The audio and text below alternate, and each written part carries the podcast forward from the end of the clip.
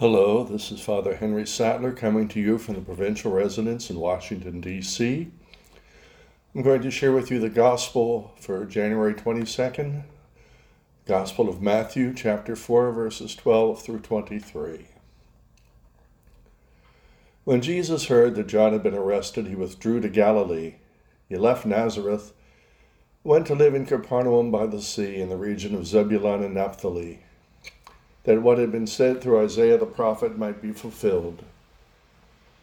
Land of Zebulun and land of Naphtali, the way to the sea beyond the Jordan, Galilee of the Gentiles. The people who sit in darkness have seen a great light. Those dwelling in a land overshadowed by death, light has arisen. From that time on, Jesus began to preach and say, Repent, for the kingdom of heaven is at hand. As he was walking by the Sea of Galilee, he saw two brothers Simon, who was called Peter, and his brother Andrew, casting a net into the sea. They were fishermen. He said to them, Come after me, and I will make you fishers of men. At once they left their nets and followed him. He walked along from there and saw two other brothers, James, the son of Zebedee, and his brother John they were in a boat with their father Zebedee, mending their nets. He called them, and immediately they left their boat and their father and followed him.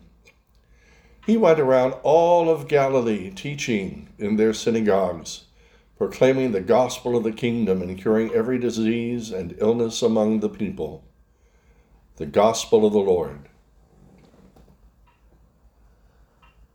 As I read this, I'm wondering what their the father of James and John thought when their sons just got up and, and left him to continue mending the nets by himself and not seeing them the next day when it was time to go fishing.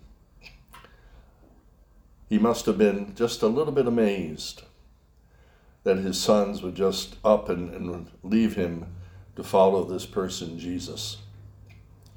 Or perhaps he saw things to make him realize that his sons needed to follow Jesus. But for all those who follow Jesus, he says, I will make you fishers of men. I'll change your occupation. You'll continue to fish. You'll continue to search out, but not fish this time. You'll continue to search out human beings. You'll continue to tell them, as Jesus did, Repent, for the kingdom of heaven is at hand. No matter what land we live in, we don't live in Zebulun and Naphtali, but whatever land we live in, through our baptism, we are challenged and called to continue the faith, to continue living the faith, but also to continue to spread the faith, to continue to share what we believe in, and of course, the, the joke is you never talk about politics or religion. But if we really believe in our faith, then we have to say what we believe in and stand up, not pushing it in people's faces because religion is something that they have to do. They have to decide to follow Christ. We can't make that decision for them and we can't force them to do it because that won't be real, that won't be true.